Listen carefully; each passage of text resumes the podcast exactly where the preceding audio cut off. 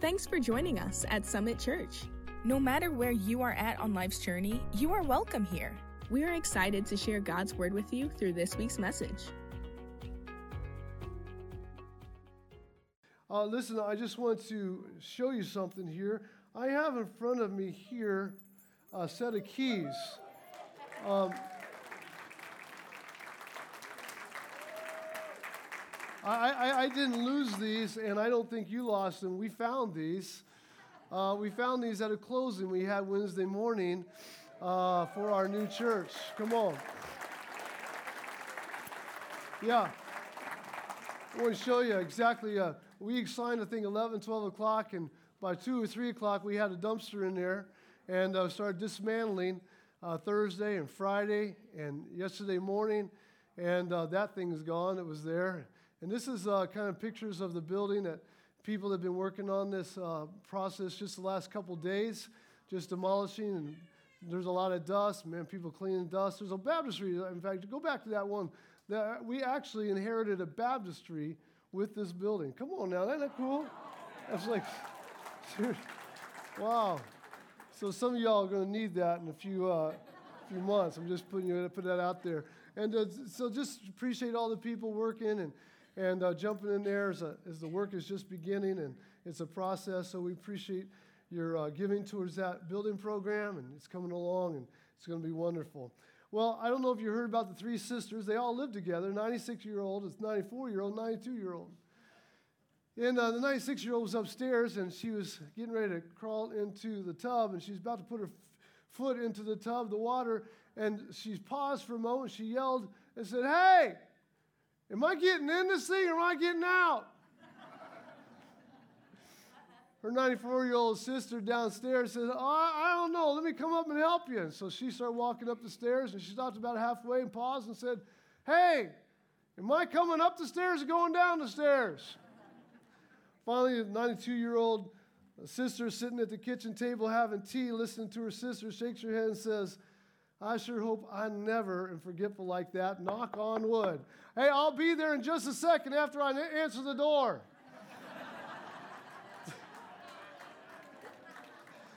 Oh, gosh. Just a little fun, just a little fun. Well, you know, we're in a 21 day of prayer and fasting, and uh, some of you may not know that, so surprise. Uh, it is your wonderful day, and we've been having a wonderful time. Wednesday nights, especially, has been precious. Uh, this past Wednesday night, I encourage you to come and join us in the nights of prayer during this, trans, uh, during this prayer time. Sweet presence of the Lord. And um, so we thought this morning we would talk about prayer for just a few minutes.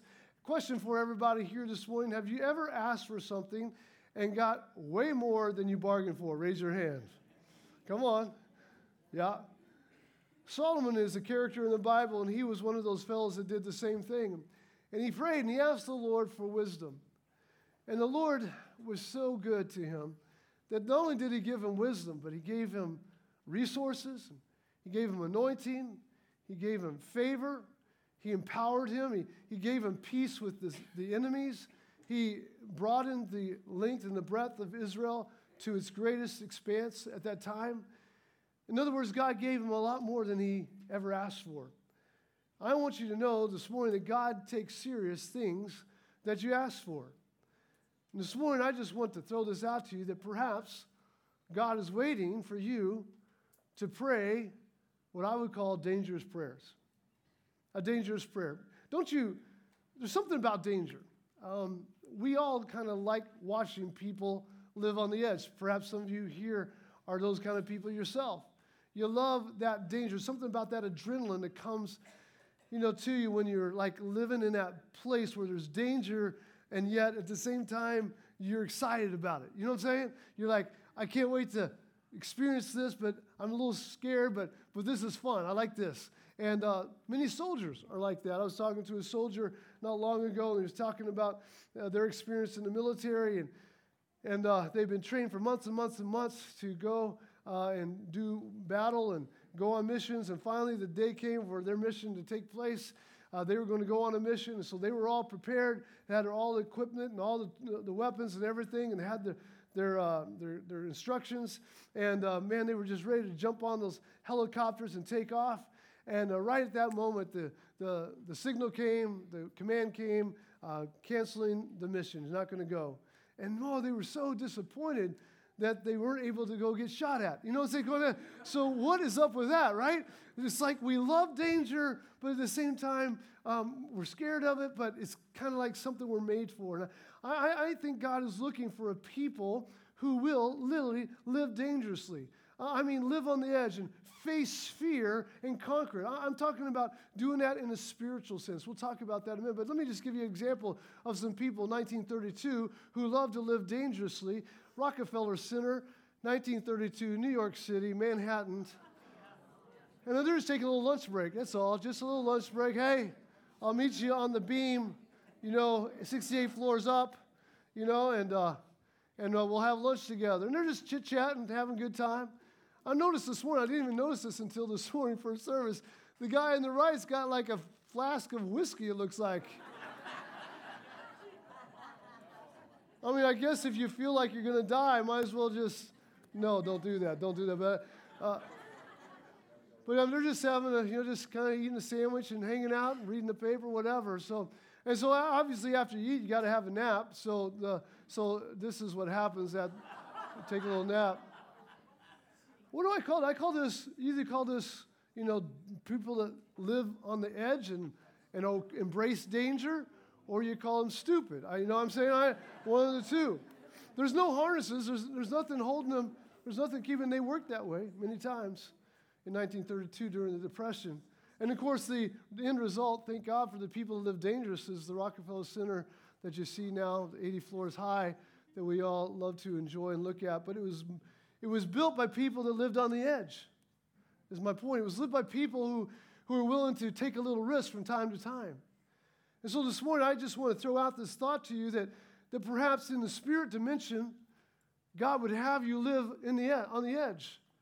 That on, on, a, in a, on a place in a realm that, that maybe you're not even comfortable with, that you're not even really excited about, but could it be that when you're living literally on the edge in the spiritual dimension, that's exactly where God's called you to live? That you're hearing God clearly and you're doing things and talking and discerning and sharing and, and ex- experiencing, you know, miracles and, and people coming to know Jesus and you're sowing seeds in places you never thought you'd be able to sow seeds into people's lives before. I, I believe today we need to talk about dangerous prayers because I believe there, there are prayers that you got to pray. And there are requests that you need to make. And there are petitions that need to be offered. Why? Because God loves a people that want to prove him. Malachi 3:10 says, "Prove me or test me and see if I won't be your God." Prove me, test me. Try me out. See if I won't be faithful to you. See if I trust me enough to see if I won't be a God that will blow your mind. And how does that happen? It happens by people that really do that. They dare him, they test him, they try him. I have a friend of mine, and he's a He's uh, actually a builder. He's uh, like a contractor, general contractor. And he was um, asked to work at this oil refinery to build some, some buildings, you know, which is like, you know, with wood, wood and metal and things like that, and to build some buildings. And, and so that's what he's doing. He knows nothing about oil and oil refinery and all that. He's just building buildings on the refinery's property. And so they, the refinery was approached by the EPA and said, listen, you got so much time before we're going to shut you down because you got fire coming up out of your stacks and you got smoke coming out of that and we're tired of your pollution. So you're going to have to come up with a solution or we're shutting you down and we're going to start finding you. And so they brought all these people together into this room scientists and engineers and people with doctor's degrees of all matters of life to solve this problem. And my friend, the construction guy, and he's in this room and he's like, I don't even know why I'm in this room. I, I know nothing about oil. I don't, I don't know anything about vapors and gases. And, and the reason those, those smokestacks go like that is because when you're storing gas, it creates vapors, and the vapors have to escape or the whole tank will explode. So they, they release the vapors from the tanks, and that's what causes the smoke uh, in the fire from these large uh, pillars that you see in refineries. And so his mama, this is a true story, his mama had always raised him to know the Lord, love the Lord. He loves the Lord very much. And his mama taught him every day, son, you need to ask the Lord to give you wisdom. Ask God, if you don't ask Him anything else, just ask Him to give you wisdom. So he made it a lifestyle to always ask the Lord for wisdom. And so he came out of this meeting and he had no idea what the solution was because he didn't know anything about that kind of stuff.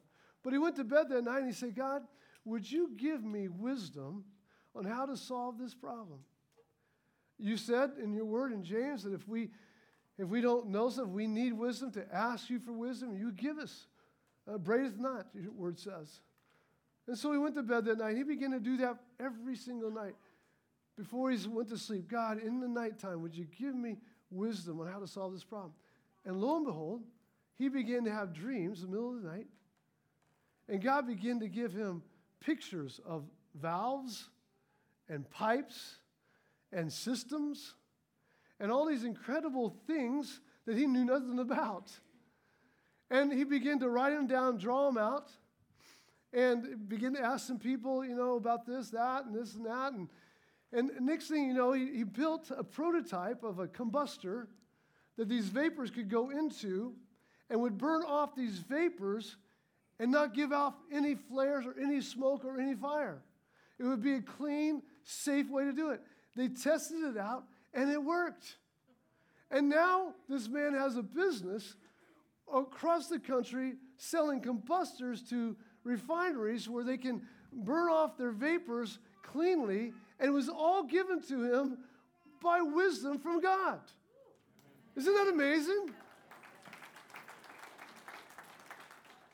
I'm telling you, God knows everything.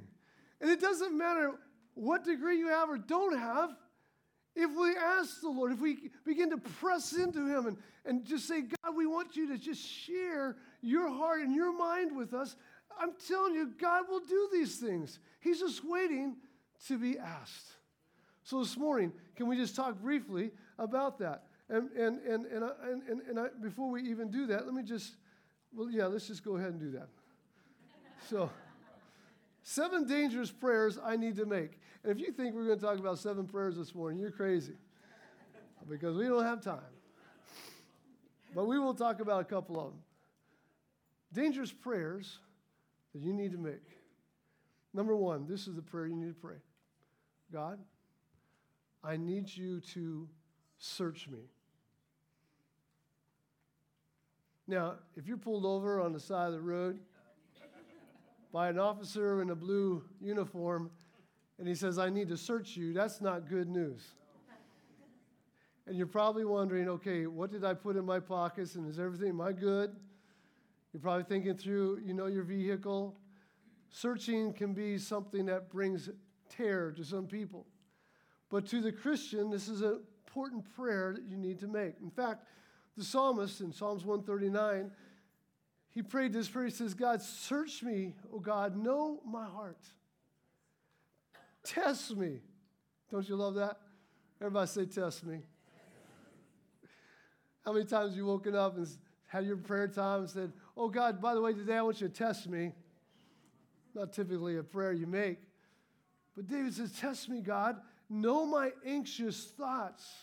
Well, anxious thoughts, what does that mean? Did you know you're not supposed to be anxious? God didn't design you to live in, in fear and anxiety and stress. He's asking God, God, if, I've got some stress, if I've got some anxiety, test me so I'll know that and see if there's any offensive way in me and lead me in the way everlasting. I just want to read Psalms 139, just a few verses of it. And I encourage you to go home today and read Psalms 139. It's a great passage of Scripture. It will encourage your soul in the, in the, in a great way. So, Psalms 139, let's just kind of break this down just like an outline form of kind of what this prayer that he was making to God was all about. In Psalms 139, verse 1, Oh Lord, you have searched me and you know me. It's not on there. Just listen to me, all right? Or you can look it on your phone. I don't care. Or your Bible. You might have a Bible. How? That would be bizarre. But, oh Lord, you have searched me and you know me. and you know when I sit and you know when I rise. You perceive my thoughts from afar. And you discern my going out and my lying down, and you're familiar with all my ways. And before a word is even on my tongue, you know it completely, oh Lord. That's scary. I mean, no, that's scary. Before you even say it, he's already know what you, he knows what you're going to say. We're talking about this, this, this guy that's beginning to write to us about the fact that God really knows who you are and where you're at. And then he goes on in chapter, uh, same chapter, verses 5 through 12, and, and he talks about how God is everywhere. I wish I had time to read it, but God is everywhere. There's not a place that he can go where he can't get away from God. He says, God, if I go into the to the into the highest mountain, you're there. If I go into the lowest sea, you're there. If I go to the farthest sea, you're there. I, there's never a place I can go where you're not going to be there. I, I, I, even if I act like a sinner, you're there. If you're in front of me, you're behind me. Your hands are all over me.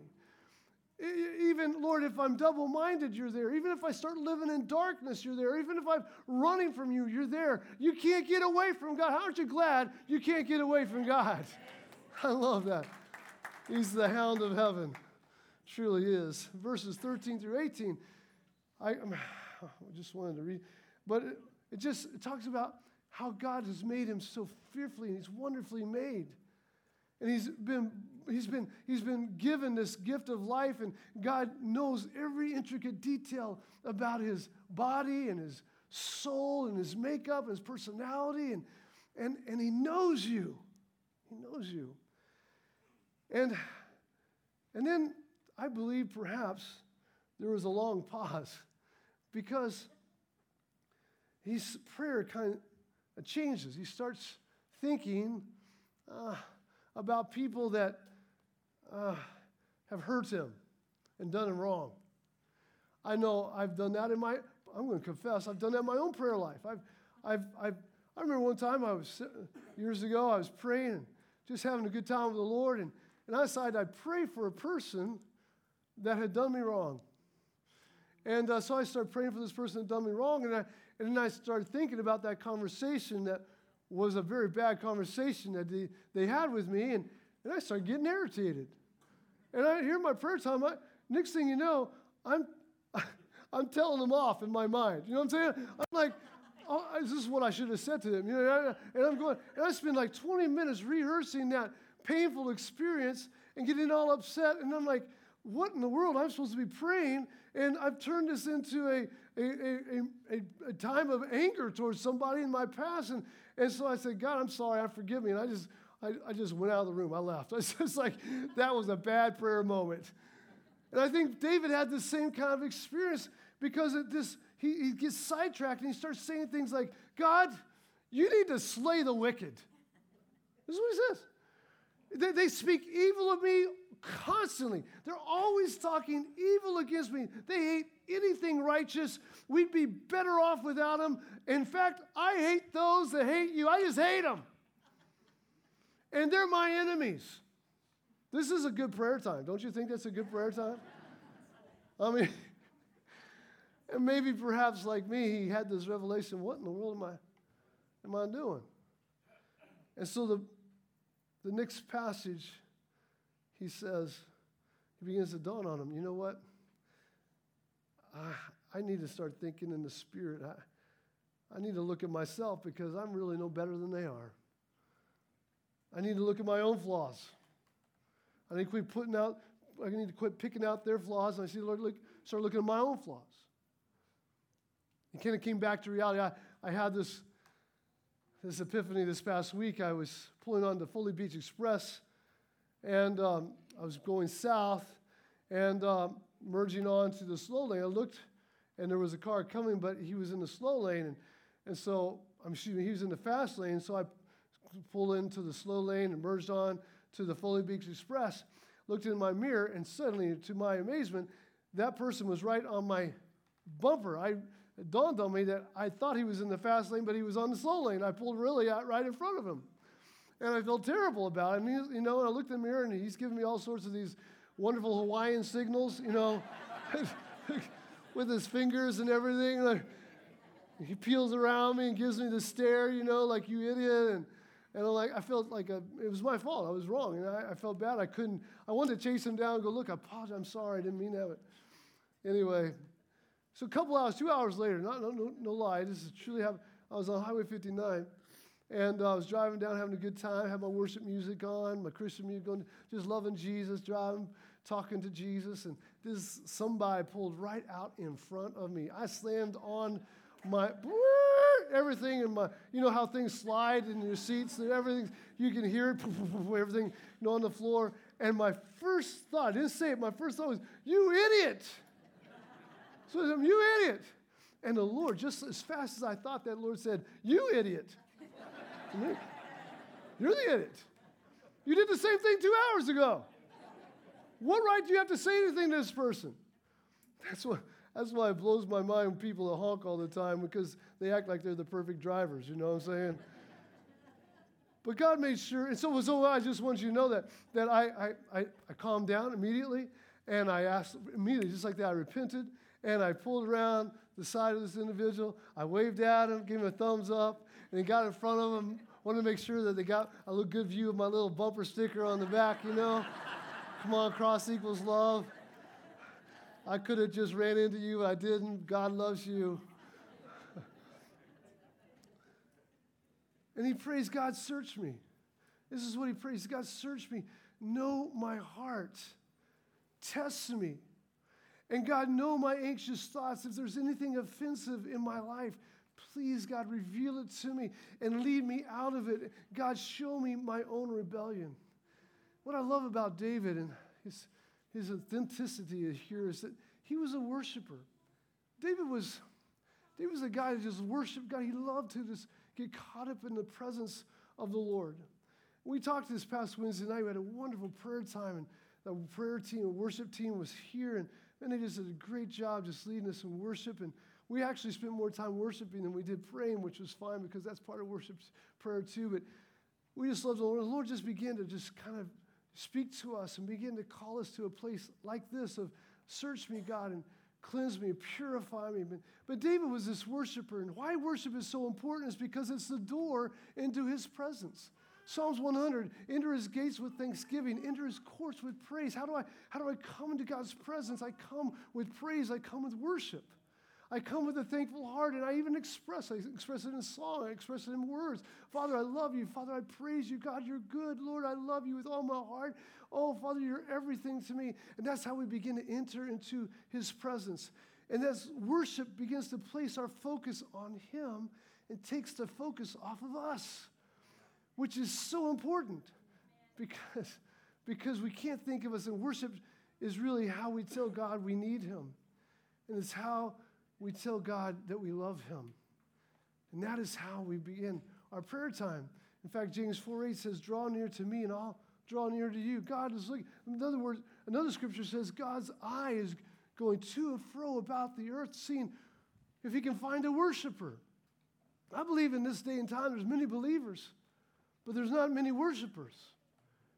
And the f- difference between a believer and a worshiper is very, very important because the believers, you know, they're like, I love Jesus, I love God, He's good, He's everything. And yet, still, they're selfish inside, they're materialistic inside, they're worldly, they're, they're satisfied with the way things are, and they don't want to ever change. And, but yet, a worshiper is different.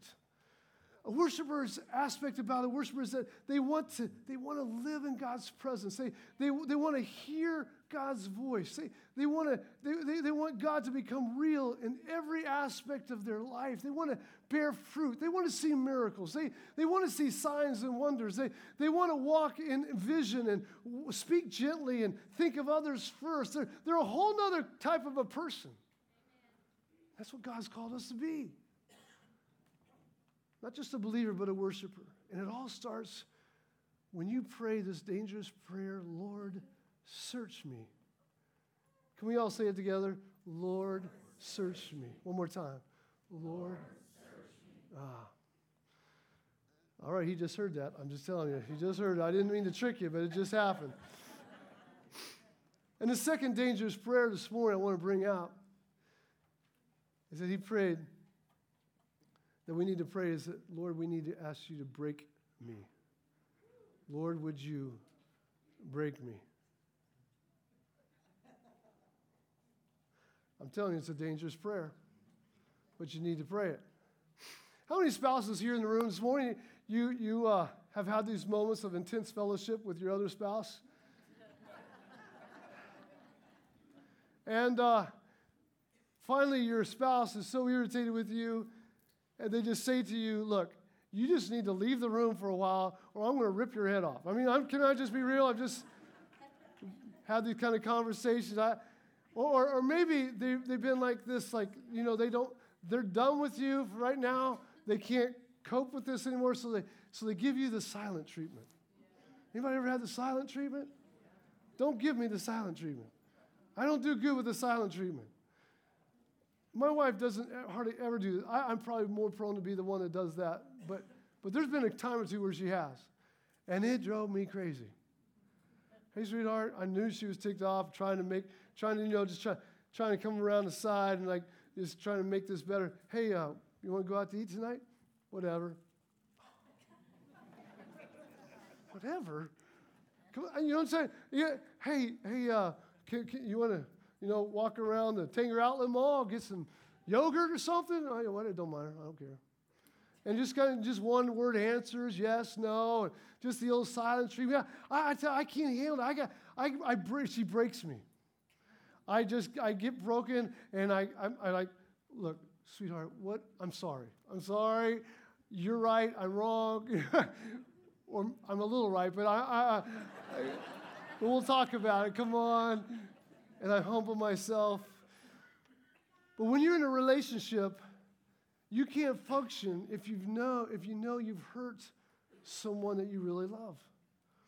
And what I'm saying is that when you're in a relationship with your father and you have offended him or hurt him, then the Spirit of the Lord, which is so good to us, he comes in his gentleness and he begins to convict you of your wrongness, of this thing that you have done. That's the job of the Holy Spirit. He, he convicts us. Now, it's not condemnation, there's a big difference. Get me? Condemnation is guilt and shame, and it makes you feel, condemnation makes you feel like you're nothing and you're unworthy of anything, and you don't even have the strength to get out of bed. But not, not, that's not the Holy Spirit. That's the devil. Come on, that's the enemy. He wants to heap condemnation upon him. But the Holy Spirit comes and he brings conviction. And conviction is sharp. Hebrews talks about uh, sharper than a two edged sword. The word of God just comes and it cuts asunder the difference between soul and spirit. You know you've done wrong and you, and you know you need to repent. You know you need to apologize. You know you need to ask God for forgiveness. And so God comes and He says, Listen, I'm here to convict you because the Lord, Psalms 34 18, the Lord is close to the brokenhearted and saves those who are crushed in their spirits. So he asks the Lord, Oh God, search me and test me. And, and so, so so, David, one of the greatest examples in the Bible of a person who really displayed brokenness. We, many of you have read the story and you've heard perhaps as a child, but he had everything a man could want, but yet he wanted something that was another man's. And he lusted after this woman and, and wanted her so bad that instead of, you know, going about things well, just instead of just going away from that, he decided to manipulate things and, and figure out a way to get her husband killed. And her husband died, and as a result, he got her and made her his wife, and eventually they had a child, and everything about it. It was adultery involved, it was manipulation, it was murder involved, everything totally opposite of who David was. Everything opposite of what David ever grew up to be. Everything opposite of everything David ever um, lived for and lived as. And there's this dark season, many think it was about a year of his life, where he refused to repent and he refused to acknowledge he had done wrong. He was so ashamed of himself inside, but he put on this plastic face as if everything is fine and okay. And yet his heart, no doubt, in fact, one of the Psalms where he writes about how this experience played out, says, My bones feel like they're being crushed. I feel like I'm losing the life out of my body. This is what's what happens when you're under conviction and you don't do anything about it. And finally, thankfully, the prophet Nathan comes into his presence and begins to call him out and addresses the issue in such a way that David literally falls to his knees and repents and asks God for forgiveness. And he's broken, he's contrite in heart. And he, in Psalms 51, you can read it when you get home, is nothing but a whole chapter of David crying out to the Lord, asking Him for forgiveness. Restore to me, God, the joy of your salvation. Turn not your face from me. Leave me not, Holy Spirit. I mean, it was incredible prayer he makes. Why? Because he had become broken under the Lord. In fact, I'll read you a portion of it. He says, Have mercy on me, God, according to your unfailing love, according to your great compassion. Blot out my transgression. It goes on to say, Cleanse me with hyssop, and I'll be clean. Wash me, and I'll be whiter than snow. God, let me hear joy and gladness. Let the bones you have crushed rejoice. Hide your face from my sins. Blot out my iniquity. And look at this. Create in me, God, a pure heart. Renew a steadfast spirit in me. And don't cast me from your presence or take your Holy Spirit from me, but restore to me the joy of your salvation and grant me a willing spirit to sustain me. Hmm. That's the cry, that's the prayer.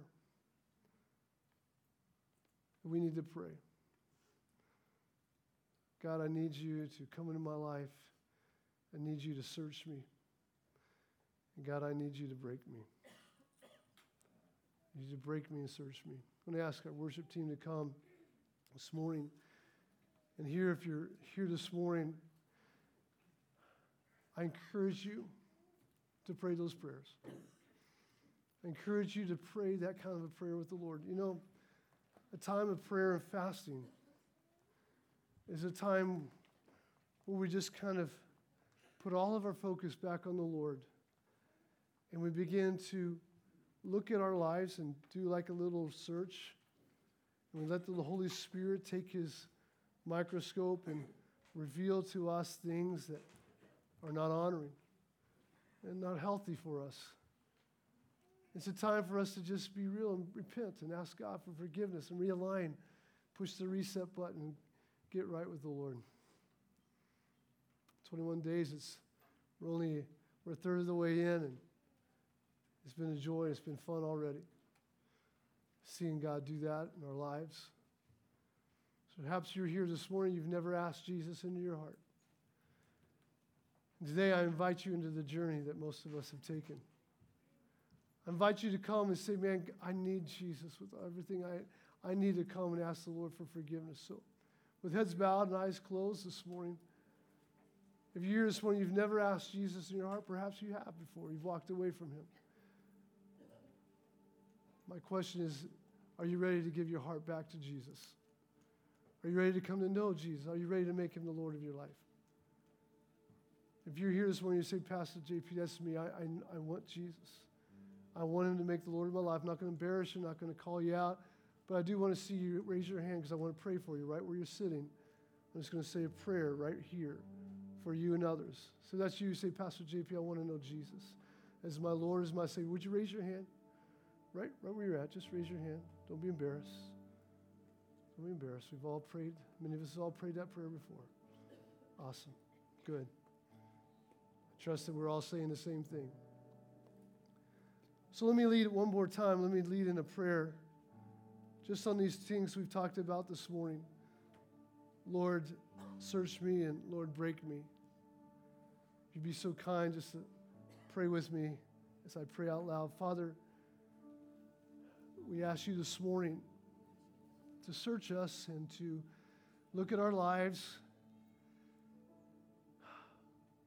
begin to reveal to us things that are unhealthy, perhaps not pleasing. Search. We give you permission to search. We, we open up the book of our life to you, we submit it to you. Search, search us. Holy Spirit, you have permission to reveal to us Maybe it's selfishness, maybe it's materialism fear, anxiety, all sorts of things Father, just reveal, show us. And then, Father, break us. That we will not be content or happy until, Lord, we are right with you and one another.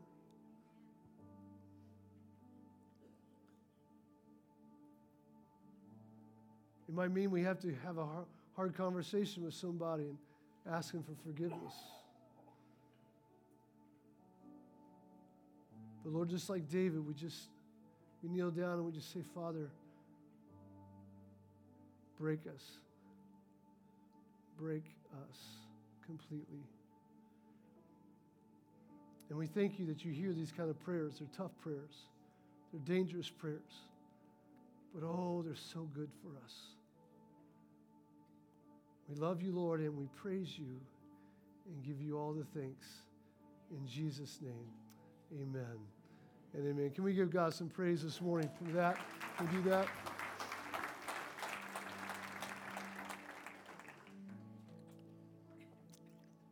Well, we're not done yet. I just want to take just one moment, lastly. And uh, I, uh, every once in a while, probably when you were growing up, you've experienced this perhaps your dad would call you and go, hey, we need to have a family meeting. Anybody ever had one of those? Yeah, my kids hate family meetings. But we need to have just a family meeting for just a second. Here's what I want to talk about, um, just real quickly. And then we're going to take communion and close out service. But uh, around the 1st of December, my wife and I began to walk through a situation, specifically her more than me. And um, through that process, uh, before Christmas, we found out that um, my wife um, has breast cancer, and uh, but the good thing is, it's we believe it's caught it early, and uh, so that's good, and um, so we're going to be we're in the process of getting that taken care of, and uh, she'll be having surgery the first of next first part of next month, and things like that, and so we've just kind of been walking through that uh, this past month. And, um, and we want to share that with you because we know you're our friends. And um, we didn't want you to find out about it through the grapevine and, uh, then be offended that we never told you. So we didn't know how to figure that out. So we just, let's just tell everybody. And uh, plus, I said, Melissa, how, this is actually Hirsch. I said, well, how do you want to handle this moving forward? And she said, well, we preach authenticity. We preach being transparent, right? And I said, yeah. Says, Well, that's what we got to do. We just got to be authentic and transparent. I said, Yeah, that's so that's what we're doing. And uh, we appreciate you praying for us and walking with us through that. My wife's been just a, a stellar, uh, just hero through all of this. And um, just the grace of God's been all over her and the mercy of God.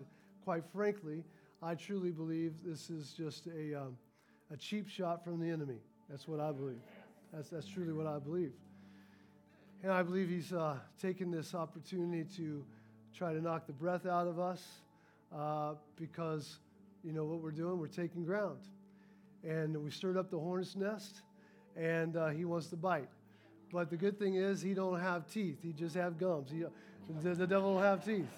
He can just lie. That's all he can do. So we're excited about this journey in the sense that we get to see our faith kind of move to another uh, dimension.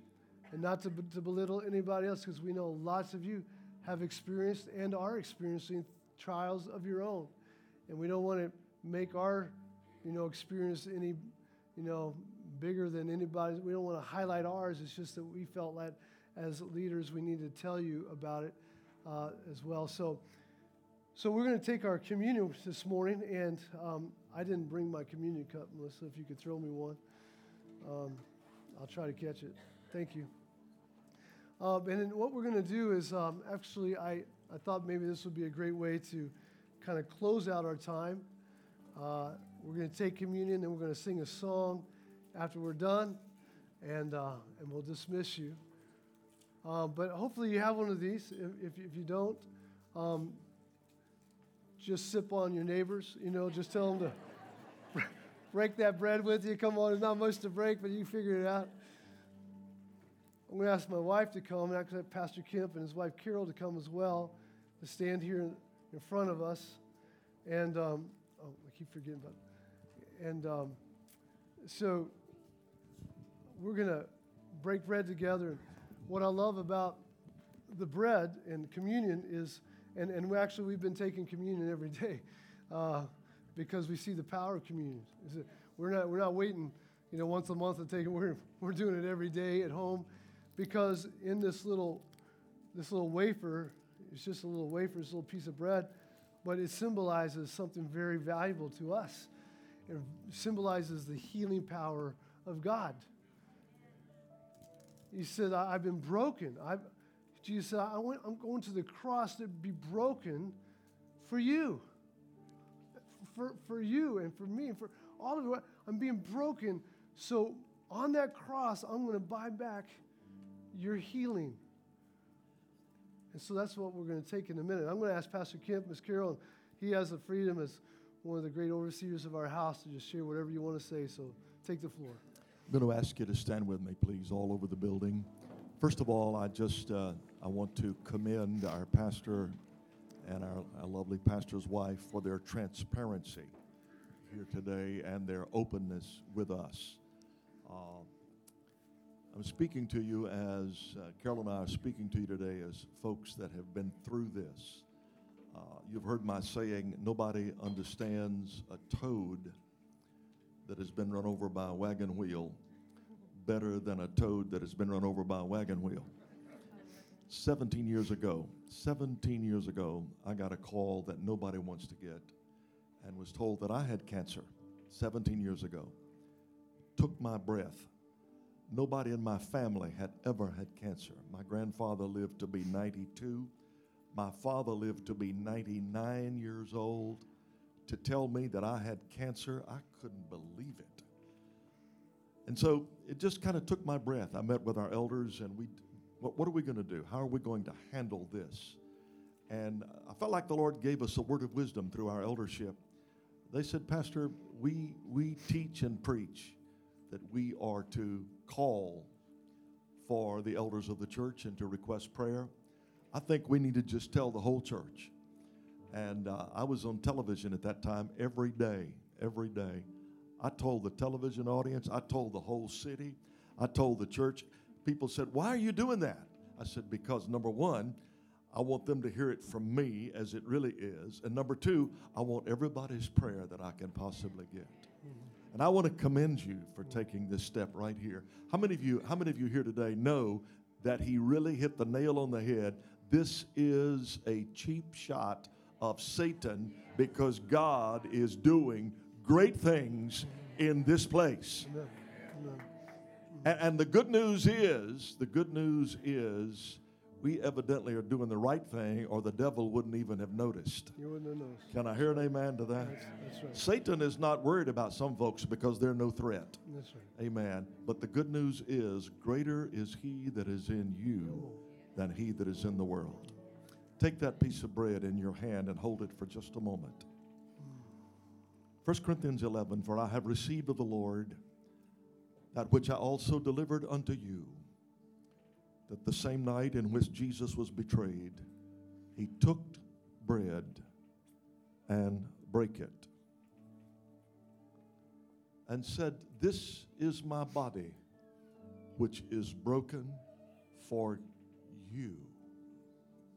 Stop for a moment and think about that. That was a reference to the brokenness of the body of Jesus at the crucifixion through the stripes that he bore for the healing of our sicknesses and our diseases. Isaiah, 700 years before this happened, prophesied. He was wounded for our transgressions, he was bruised for our iniquity. The chastisement of our peace was upon him, and by his stripes we are healed. We are healed. Peter wrote of this on the other side of Calvary in 1 Peter 2 and moved the verse a little bit. He said, By his stripes you were healed. Sister Melissa, I want to tell you something. Healing has already been accomplished in your body by the stripes of Jesus Christ. By his stripes you were healed. But not only you, every one of you in this Yes. room, I believe Yes. that God wants to turn this moment right now Yes. into a great healing service. Yes. If you're here today and you have sickness in your body, let me finish my story. 17 years later, I am cancer free Come on. Amen. Yes, by the broken body mm. of Jesus That's Christ. right. God is a miracle worker. Can I hear an amen, to that?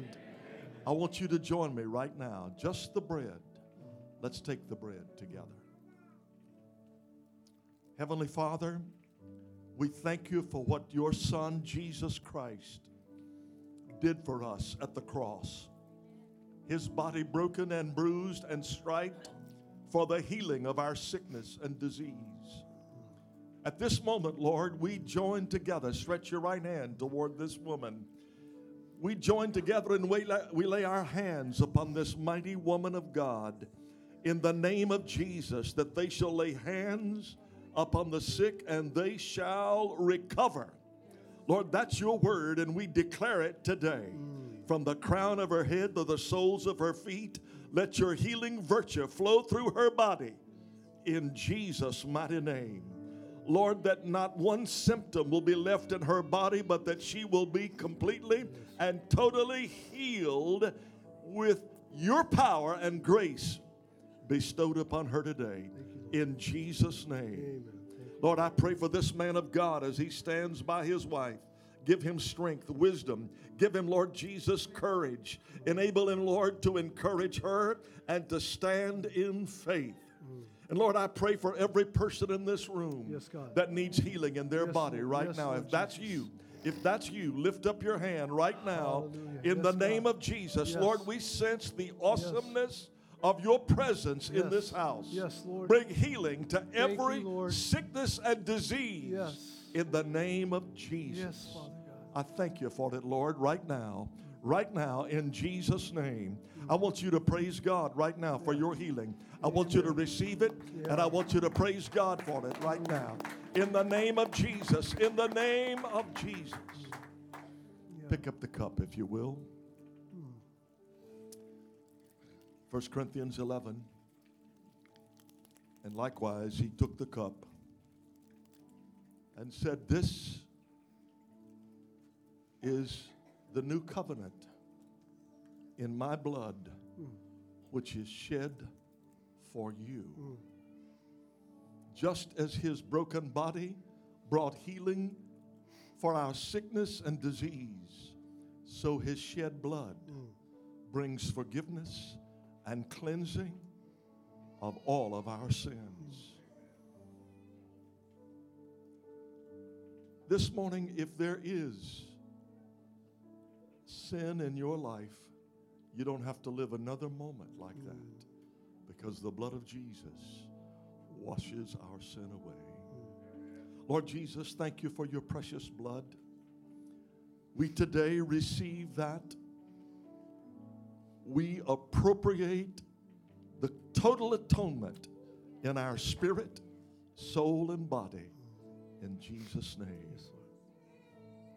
And Jesus said, For as oft as you eat this bread and drink this cup, mm. you do show the Lord's death mm. till he come. Mm. As members of the body of Christ, shall we take this cup together?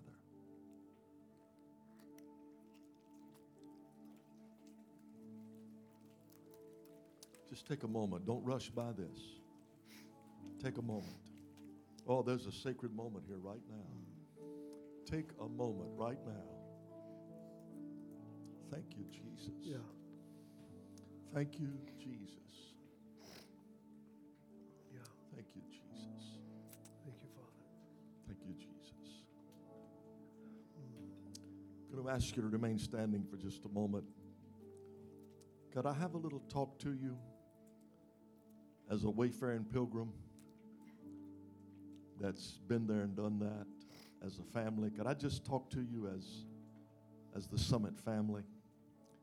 This is a time for us to stand together like never before with our pastor and our pastor's wife.